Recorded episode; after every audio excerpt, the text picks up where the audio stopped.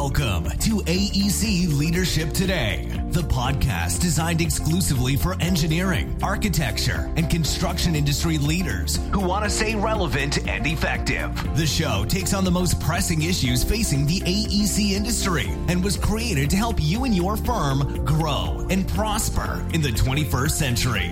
The host of AEC Leadership Today is Pete Atherton, a professional engineer and former AEC principal and owner turned AEC coach and consultant. And now, take a break from your never ending to do list and welcome Peter Atherton.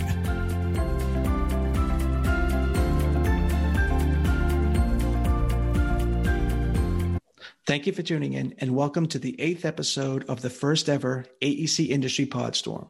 21 straight days of podcast episodes designed to position you and your team for greater success in 2021 and beyond.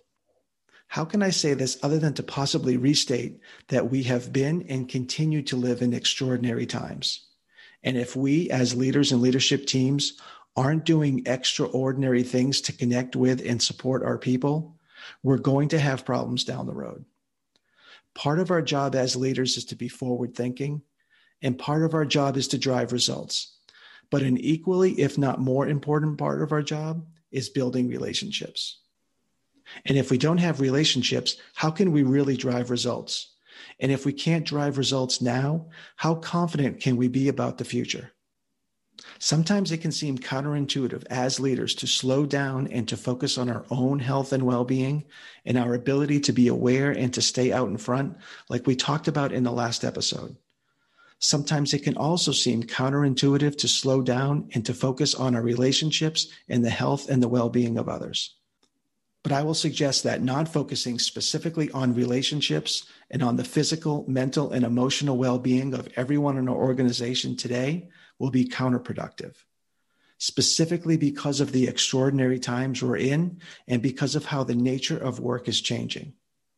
And today I want to focus on the first part of this specifically on the extraordinary times we're in and what we should be doing to engage and retain our greatest assets and build a stronger foundation for the new era. So, I want to begin today by recapping some of what we've collectively been experiencing so we don't lose sight and perspective on all that's happening. First, we're living in an actual global pandemic and one that is very much in every major city and small town in the US one that's creating very real sickness and death, now at a rate of one to two Americans every minute, and one whose long term health effects is still yet to be known. As a result, we have major life disruption, especially for those with school age children, and statistically for women in particular. We also have increasing economic disaster. If not for us, for so many others in our communities and across our own country, let alone the world, and it's painful to see so many empty stores and restaurants, and especially painful to see modern food lines miles long. And on top of all of this, we have major political and social division directly affecting families and friendships and causing additional mental and emotional strain. As leaders, we may be in a position less affected, we may have more control of our day to day, more information about our future prospects, and more resources to leverage and fall back on. However, that's likely not the case for most others in our organization. And these others may also be in a different life season and may have different life circumstances they need to deal with on top of their work obligations and their career goals. This is a very real disconnect in many organizations right now, but one that can be resolved right away. My advice is to get in the front seat and to take the lead in finding out where your people are and let them know that you care. Being passive and not actively demonstrating that you care sends a very different message and one that's likely to undermine our ability to engage and drive greater results both now and post pandemic. Okay, let's break this down a little bit. Caring leads to trust. Trust leads to a higher level of relationship. And this higher level of relationship can lead to greater loyalty and engagement, the drivers of both near and long term success. Let me say that again. Caring leads to trust. Trust leads to a higher level of relationship. And this higher level of relationship can lead to greater loyalty and engagement. How do you respond to a task or to a situation or to an opportunity when you know that that person asking cares about you? Versus how do you respond when someone asks something of you, but you're not sure that they actually care about you, just that you do that thing? Do you want your team just doing things? Or do you want them doing things in the context of a relationship built on caring and trust?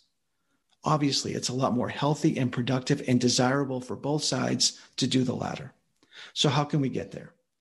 In order to show you care, we need to first connect. But how we connect is important, just like how we do our work is, as we spoke about in Podstorm episode three on values. Today, it's very important that we connect with empathy. And empathy is simply the ability to identify and understand someone else's situation, feelings, and motives. It's recognizing the concerns other people have, or said another way, being able to put yourself in another person's shoes or being able to see through someone else's eyes. Let me say that again. Empathy is the ability to identify and understand someone else's situation, feelings, and motives. It's recognizing the concerns other people have, or said another way, being able to put yourself in another person's shoes or being able to see things through someone else's eyes. My suggestion in terms of connecting is to number one, make sure you and your leadership team are not preoccupied or consumed with all that's on your plate or fatigued by COVID. We need to stay fresh and stay out in front. And if you haven't already, check out our most recent Podstorm episode, number seven, for more on how to do that. Number two, be present, especially now. Balance your future planning and your immediate production needs with the need to immediately connect with each and every one of your doers and client servers and show them that you care. There's certainly a lot going on, and as leaders, we need to assume that there are physical, mental, and emotional strains and concerns throughout our organization. Number three, commission yourself, and depending on the size of your organization, other principals and key leaders to reach out to every person in your organization starting today. And in terms of connecting, we need to start with the basics. This could even mean an updated version of your early March and April COVID playbook. In either case, we just need to ask our people how they're doing and how their family is doing, and if they have any concerns now or moving forward. And as part of that conversation, let them know that you recognize and value their efforts and contributions, as well as their willingness to connect with you. We are best served today connecting at the bottom of Maslow's hierarchy of human needs and then working our way up. I also want to make the point here that we're dealing with adults and that as leaders reaching out, we don't need to be perfect. We just need to be authentic. And we don't need to fear that we're venturing into waters we shouldn't.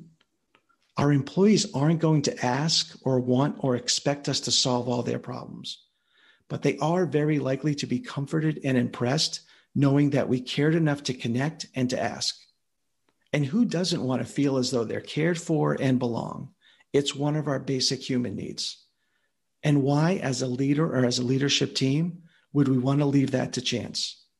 Why would we want to run the risk of them feeling the opposite, that they're not cared for or maybe don't belong? There's just too much on the line now and moving forward to demand anything less than all your leaders being fully engaged and connected with all of your employees. If we as leaders are not willing to step up now, when will we? A second pandemic? Another set of converging life and society changing circumstances? There's a huge upside to showing that we care and risks if we don't. There's also a good chance that our proactive reach outs will feed new levels of team insight, organizational awareness, and trust that can help lead to process efficiencies, system improvements, and even some innovation. So, in closing out this episode, making it a priority to take the time now to truly connect with all of our greatest assets can pay immediate dividends and is likely to be the key to delivering the engagement and loyalty needed for future success. I'll also put links in the show notes to a couple of powerful podcast episodes one with Mike Glenn on mental health in the workplace, and a second with Tammy Jordan on change management, both of which I think you'll find very helpful and informative, particularly during these times. And I'll also drop a link in the show notes to a blog that can help us better understand how we can leverage Maslow's hierarchy to create a more engaging and fulfilling workplace. All right, that's all for today. Again, please let us know what you think so far of the Podstorm and any other topics you'd like us to cover. I look forward to connecting with you in our next episode. And in the meantime, please take care and stay safe. For joining us on today's episode of AEC Leadership Today. If you want to stay relevant and effective and take your growth and prosperity to new levels, it's time to take action. To learn more about how Pete can help take you and your firm to the next level, visit www.actionsprove.com. That's www.actionsprove.com. See you next time on the AEC Leadership Today podcast.